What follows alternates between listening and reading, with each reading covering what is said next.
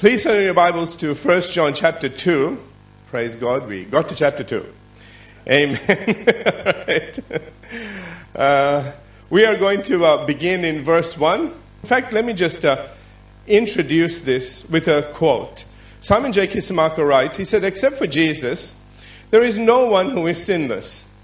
Even if we know God's law and precepts, we still stumble and sin from time to time. What remedy is there for the person who has fallen into sin? John provides the answer by pointing to Jesus Christ and says, now in 1 John chapter 2 and verse 1, my little children, these things I write to you so that you may not sin. And if anyone sins, we have an advocate with the Father, Jesus Christ, the righteous. So let's break this down and um, look at this one piece at a time. First of all, the term my little children can also be translated my dear children. Now, the Apostle John has been correcting, uh, uh you all remember, okay, from verses 1 to 10 in the first chapter, all right, and he's talking, talking to people about deceiving themselves and lying to themselves and lying to everyone around them and so on and so forth. And then he gets to this place and he turns around and he says, My little children or my dear children, and both are actually accurate. What does this tell us? He's now telling us listen, everything that I've been telling you is because I care for you. Now, a lot of pastors today, they care more about having a congregation than, than ministering to the congregation. Do you know the difference? See, if I, you know, if I just preach to you all the stuff everybody wants to hear, well, things will just grow very quickly. Uh, I'm, ser- I'm serious, okay? But the thing is that you won't grow. This will grow, but you won't. You know, I, I can point to a lot of churches that are huge and people are just not doing well. But they're happy while they're in church. See, you're not here to be happy. There's a difference between happiness and joy.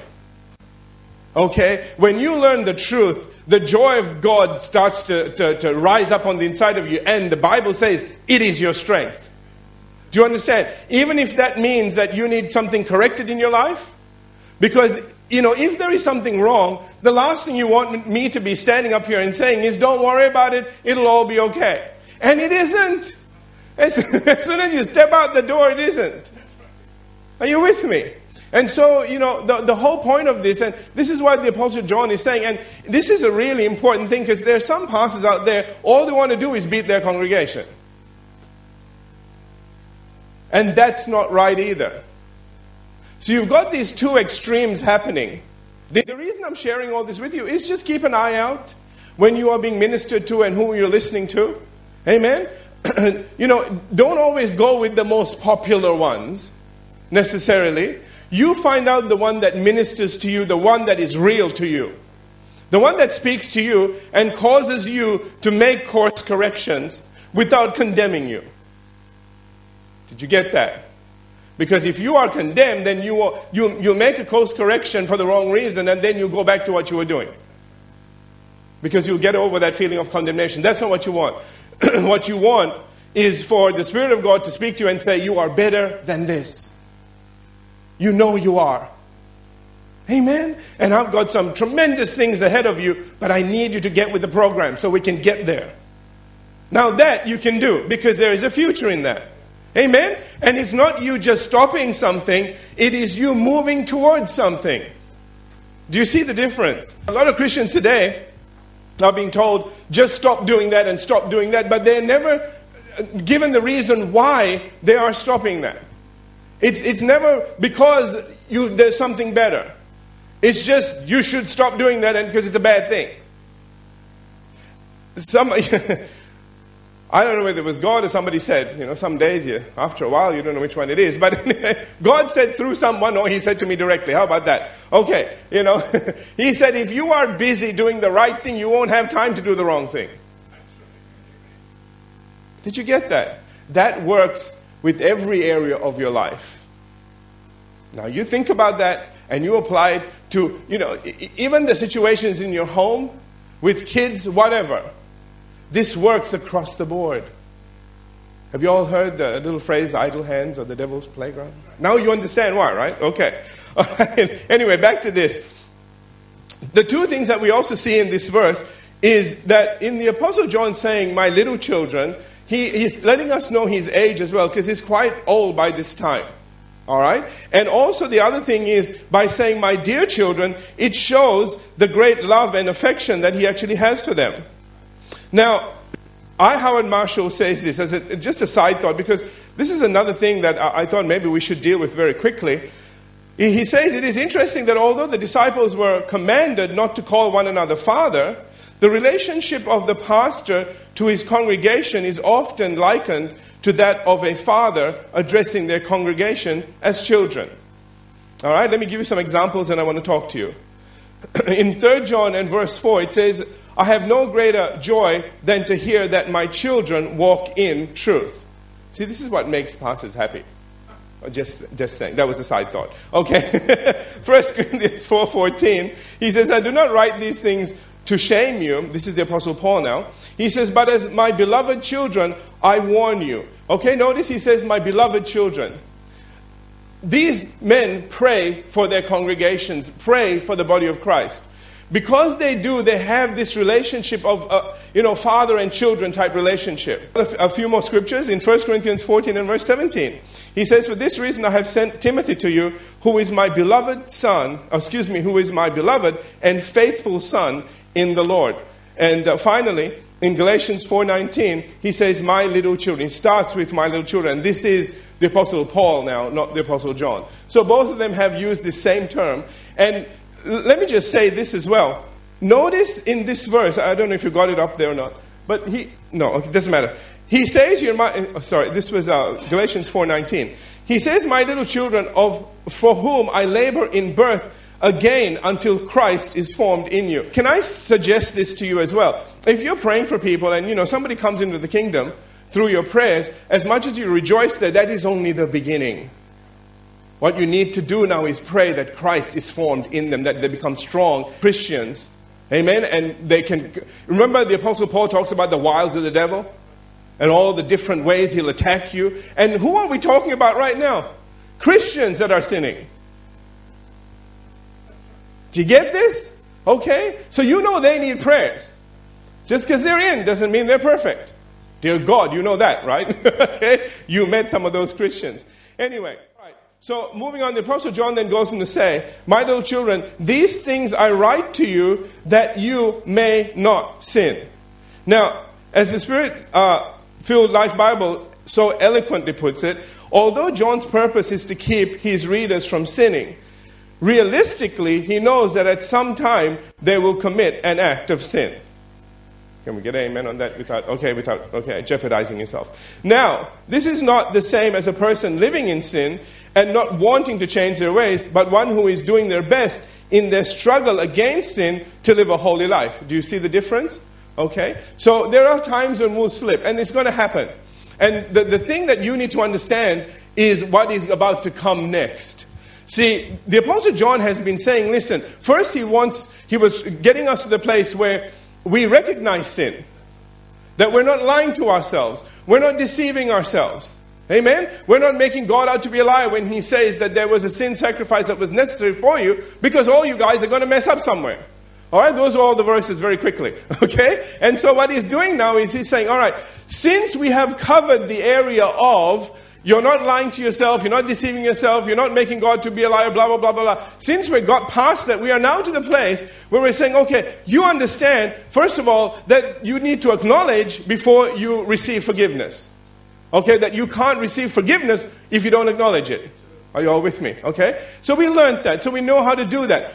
But then the next thing he goes on to talk about now is he's going to uh, talk to us about how does this actually happen? This is something really cool and really amazing. And uh, some of the things that we will share over these next two verses are going to be incredible. Whether we get to them today or not, I'm not sure. But anyway, if you are struggling with something, let me just, before I go on to the next bit, if you are struggling with something, stop struggling. Go to God. Okay? Because a lot of times we are trying to deal with things in our own strength. And God says, don't do that. You're not designed for that, okay? You are designed for me to work through you. See, understand something. We are living in a fallen world. So everything is going in the, ne- in the negative direction. If that wasn't the case, you'd be able to overcome things. Do you understand? But because there is so much going in the other direction, it is very difficult for you to stand against that kind of current, and it's kind of like a tsunami sometimes. Eh, you, you just get wiped out. Think, God, I tried, but whoo, you know, that was the end of that. Lasted about three seconds. Can I get a, okay? Oh, do I get a witness? Okay, all right, okay? and you think, oh, what's the point? Listen, man, you need God. That's the whole point of this. He's saying, listen, if you're having problems, go to God, He'll help you through this. And we're going to get some insight into how that's going to happen. But before we do that, let me go on to something here. In his commentary, John MacArthur, he says, although Christians must continually acknowledge and confess sin, they are not powerless against it. Fulfilling the duty of confession does not give license to sin. Sin can and should be conquered through the power of the Holy Spirit. Now, how is that meant to happen? In Romans chapter 8, we'll look at verses 13 and 14. The Apostle Paul says, If you live according to the sinful nature, you will die. It's not good news. But if by the Spirit you put to death the misdeeds of the body, you will live. Now, notice he says, If what? By the Spirit. He didn't say by your sheer will. And you're going, mm. okay? That's not going to do it. Now, some people are very strong in their will, and praise God, okay? I, I commend you. But there are some people that just kind of look at it and go, now forget it.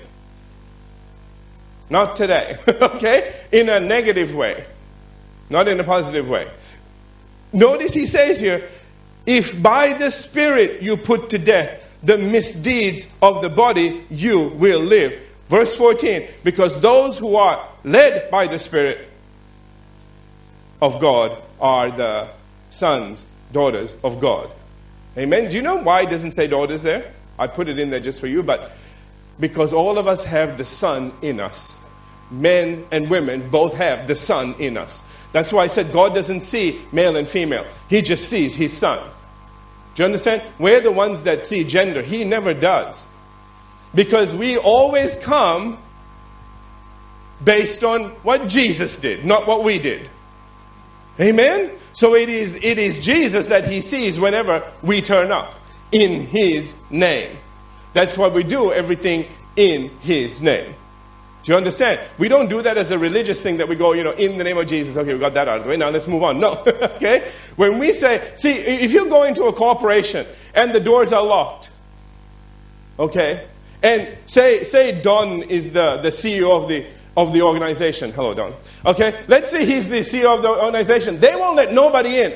You walk up to the door and say, in his name, I'm coming in. And you go, oh, yeah, yeah, you know him? Yeah, open the doors. Come along. We'll open the elevator. We'll take you up wherever you need to go.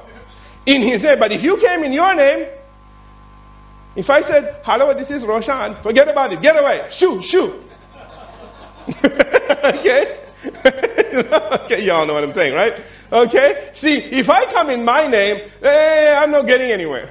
The thing is, you need to understand that what we do, we do in his name, in the name of Jesus, because He is the one that paid the price. He is the one that has direct access into heaven, and we are in Him, and He is in us, which now gives us direct access to heaven through Him. Amen? Amen. And so all our fight needs to be in God. We should never fail in life. Do you know what the problem is? Hosea tells us, 4 6, I believe it is. It says, My people, my people, God is saying, My people are destroyed not because of a lack of power, a lack of promises, hmm? a lack of anything. It's just they don't know. Are you with me? He says they are destroyed for a lack of knowledge. You know, you could have the biggest gun and have it aimed at the devil and not know how to pull the trigger. And he comes and slaps you silly every single day. And right next to you is this amazing, massive, devil killing machine. But you don't know how to use it. So every day, slap, slap.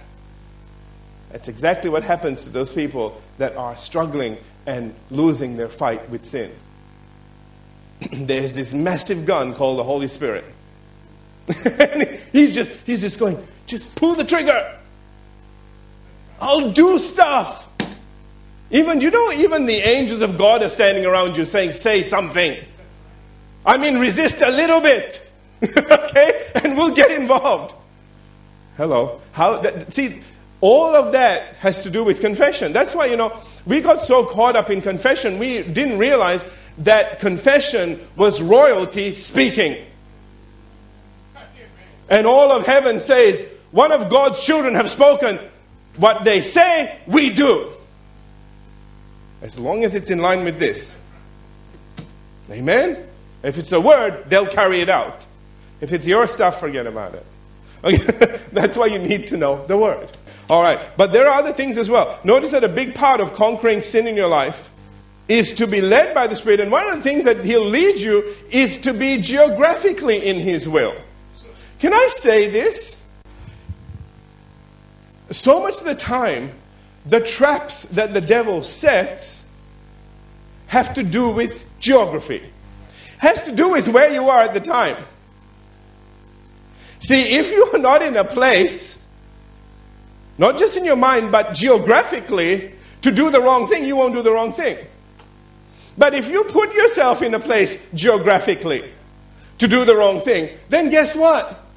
All the resisting isn't going to help because you put yourself there. You've already said that's where you want to be. Now, you, you know, it's very hard to ask God to get you out of there when you put yourself there. Are you all with me? See, we need to be really careful about where we're led. And we need to always, that's one of the reasons why we need to check with God. Wherever you go, whatever you're doing, just check that's where you're meant to be. Can I just say that? Just check, God, am I geographically in your will? A lot of times people are missing out on their blessing because they're not in the right place at the right time. Did you get that? Could have been that one person you were meant to be there, you don't know why, but then you ran into someone, and then the rest is history. Okay, you know, they offered you a job or something happened, and I mean, it just took off from there. They gave you an idea. Whatever it is, you were geographically in the right place. Let's have a look at somebody that was geographically out of God's will so you know where this is coming from. Turn uh, to 2 Samuel chapter 11 very quickly. This is a mistake that King David made, and I know some of you know about this, but there are others here that I don't think would know this. 2 Samuel chapter 11, I'm reading in verses 1 and 2. It says, And it happened in the spring of the year, at the time when kings go out to battle. Now, what was that time? That was a time when kings go out to battle.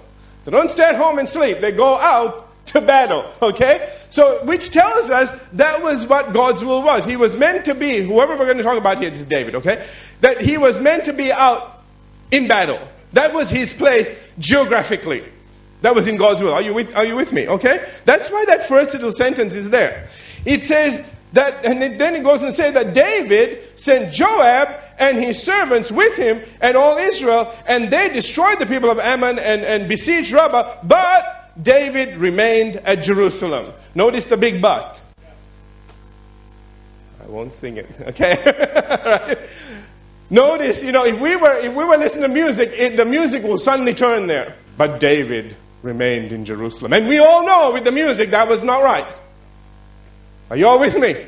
Okay? And notice, because he was geographically out of God's will, watch what happens. Then it happened one evening that uh, David, one evening, that David arose from his bed and walked on the roof of the king's house. The dude is sleeping all day. He wakes up in the evening. Wonder what's going on. This is the time when kings are meant to be out in battle. Watch this. Watch this. And notice it says, and goes on to say, and from the roof he saw a woman bathing, and the woman was very beautiful to behold. And then it goes downhill from there. We all know her to be Bathsheba. We know that he commits adultery. We know that there is a child that comes from that. We know that child doesn't live. We know that then he causes the indirect murder of her husband. There's a big story there because he tries to bring him back from the front lines. You know, because he's thinking now, you know, nine months, if the husband was here and, you know, they, you know, and, and then it could be his. But her husband is so honorable because his men are fighting in battle. He, he comes back, you know. let me just quickly tell you the story. You, you just this is a very quick version, okay? you can just see David said, "Send, you know, uh, send for Uriah. Let him come back." That's his, her husband saying. And so he comes back, and he's like dusting himself off. He goes, "Okay, David, what's the problem?" He goes, "You know what? Just take a couple of days off." Ah, what? You know we're still fighting, right? You know, like we're charging into battle. There's people dying. Why am I lying down here? See, none of, none of this is making sense to him. And you know what he does? He, David says, just go spend some time with your wife. He doesn't. He goes stays in the guardhouse. Because he feels so bad that his men are out there and he's at home. And so David goes, oh, that didn't work. okay? And so he puts a letter in his hand, which is really sad, that he says, Take this and give it to the commander. And what that letter says is, when you're charging, when you, when you meet up with your enemy, fall back. Leave Uriah by himself out there. And so he is killed. Of course, he repents from all of this, but as a result of it, there's a loss of his child, there's this indirect murder, his kingdom gets torn apart as well.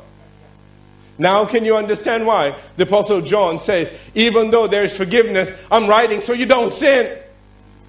Because the consequences are terrible.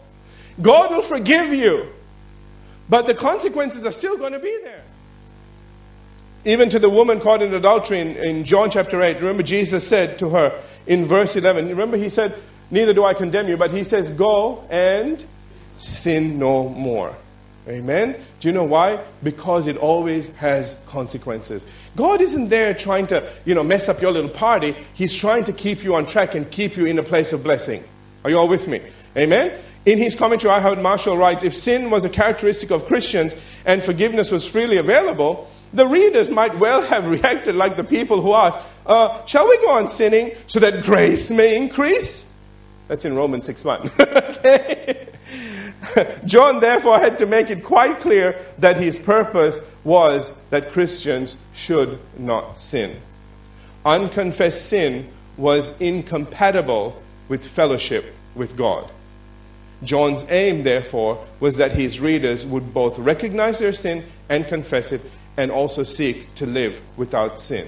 In other words, the Christian ideal will always be to not sin.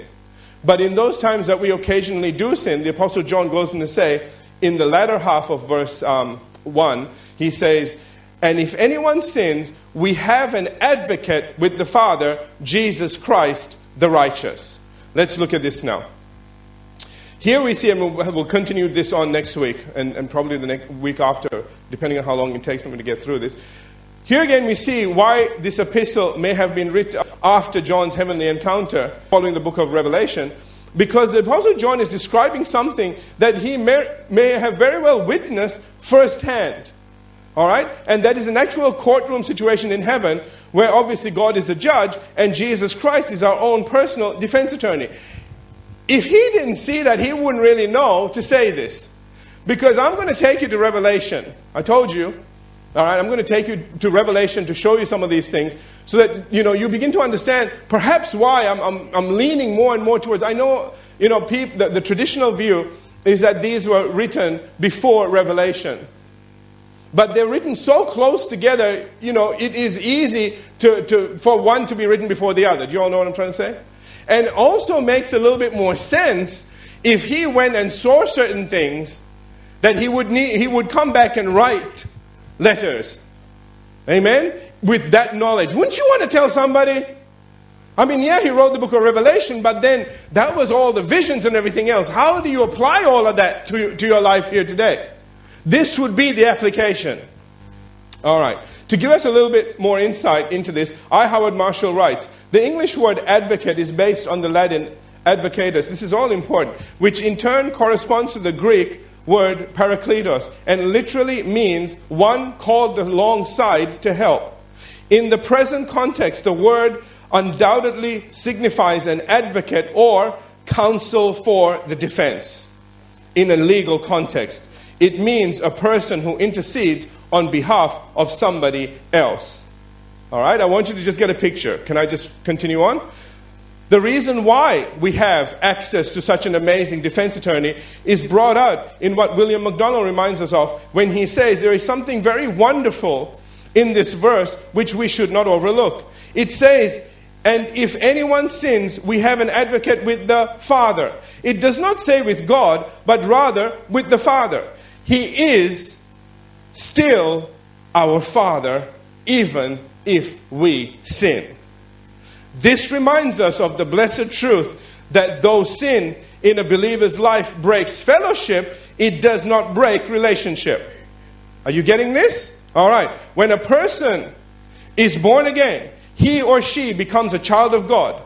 God is henceforth his or her father, and nothing can ever affect that relationship. A birth is something that cannot be undone. A son may disgrace his father, but he is still a son by the fact of birth. Did you get all of that? All right. Now we can understand why the Apostle John spent so much time, almost half of uh, chapter 1, convincing us to acknowledge our sin and get back into fellowship with God as soon as possible. Because all the benefits of Christ's advocate ministry only works when we do. Amen? So can you see he see what he did was he he understood what an incredible ministry was at work on our behalf. We had an advocate. We have Jesus Christ who is the righteous. Okay? And all of that only works. I mean, he's seeing all of this. And he's looking down and thinking, my God, they don't even, all they have to do is acknowledge that they made a mistake, and all that will work. Do you get this? And he's saying, listen, man, you don't know. You know, again, I'm, I'm working from a pretext of that he's been to heaven. He's saying, you don't know what I've seen. And, the, and you know, I'm standing up there looking at this amazing stuff. It's almost like, you know, you have this incredible machinery, and all you have to do is push the little red button. And the whole thing starts up and it'll do incredible things. But you have to push the little red button. And for some reason, people don't want to push the little red button. They make excuses for, oh, I don't have time to push the little red button. Well, if you push it, everything, you will have a lot of time. Get it? He says, please just confess your sin, acknowledge the thing, push the little red button, and all of this stuff will then start to work for you. Are you getting this? So, as tiresome as it was, okay, as we went through all the reasons why we need to not, you know, uh, avoid and, and, and make excuses for and everything else, is for this reason. We have an advocate. We are still God's children. And He so much wants to act on our behalf and do what all needs to be done in our life in order for us to fulfill our destiny. Do you know each one of you have an incredible destiny? I'm not kidding, man. You know, you might just think, oh, yeah, I've heard that before. No, see, you've heard it, but you've never experienced it. That's the difference. Amen? It's kind of like, like being in love. You can watch all the movies, okay, hear all about it, read books. Until you're in love, you don't know. Because you look at some of those and go, I would never do something like that. Just wait and see. And only somebody that's in love knows what somebody in love is going through. Especially if they have a problem. okay? You know what I'm trying to say? Books are not going to give you that. Do you see what I'm trying to say? It is an experience. John has said, listen, I have seen, and I'll show you this uh, either next week or the week after when we get to it. I have seen what goes on up there. I understand the power that is available. And all it takes is this one step, one little thing that you need to do. And all of this starts to work on your behalf. The big question is, will you do it? That's why he says, listen, I'm writing all this stuff so you don't sin. And if you do sin, we have an advocate. So he's saying, listen, even knowing all of this, you might think, whoa, with all that working for me, I can do whatever I want. No, okay? He's saying that's not the way to live. Because there's something that happens in you the more you walk in righteousness, more mountains begin to move in your life. There's a power that begins to develop. Do you hear me? And the more you do what is right, the more power is released in your life, And the more things, more changes you can affect. All right? You can make a difference. Hallelujah. Isn't that what we're here for? All right? This isn't about religion, family. This is about reality and changing what is not in line with God's will, wherever it may be. Amen? Let's have our head bowed. We'll leave it there and come back next time and we'll talk about Jesus Christ advocate ministry. And you, you will be blessed. All the things that He will do on your behalf. Hallelujah. Father, we thank you.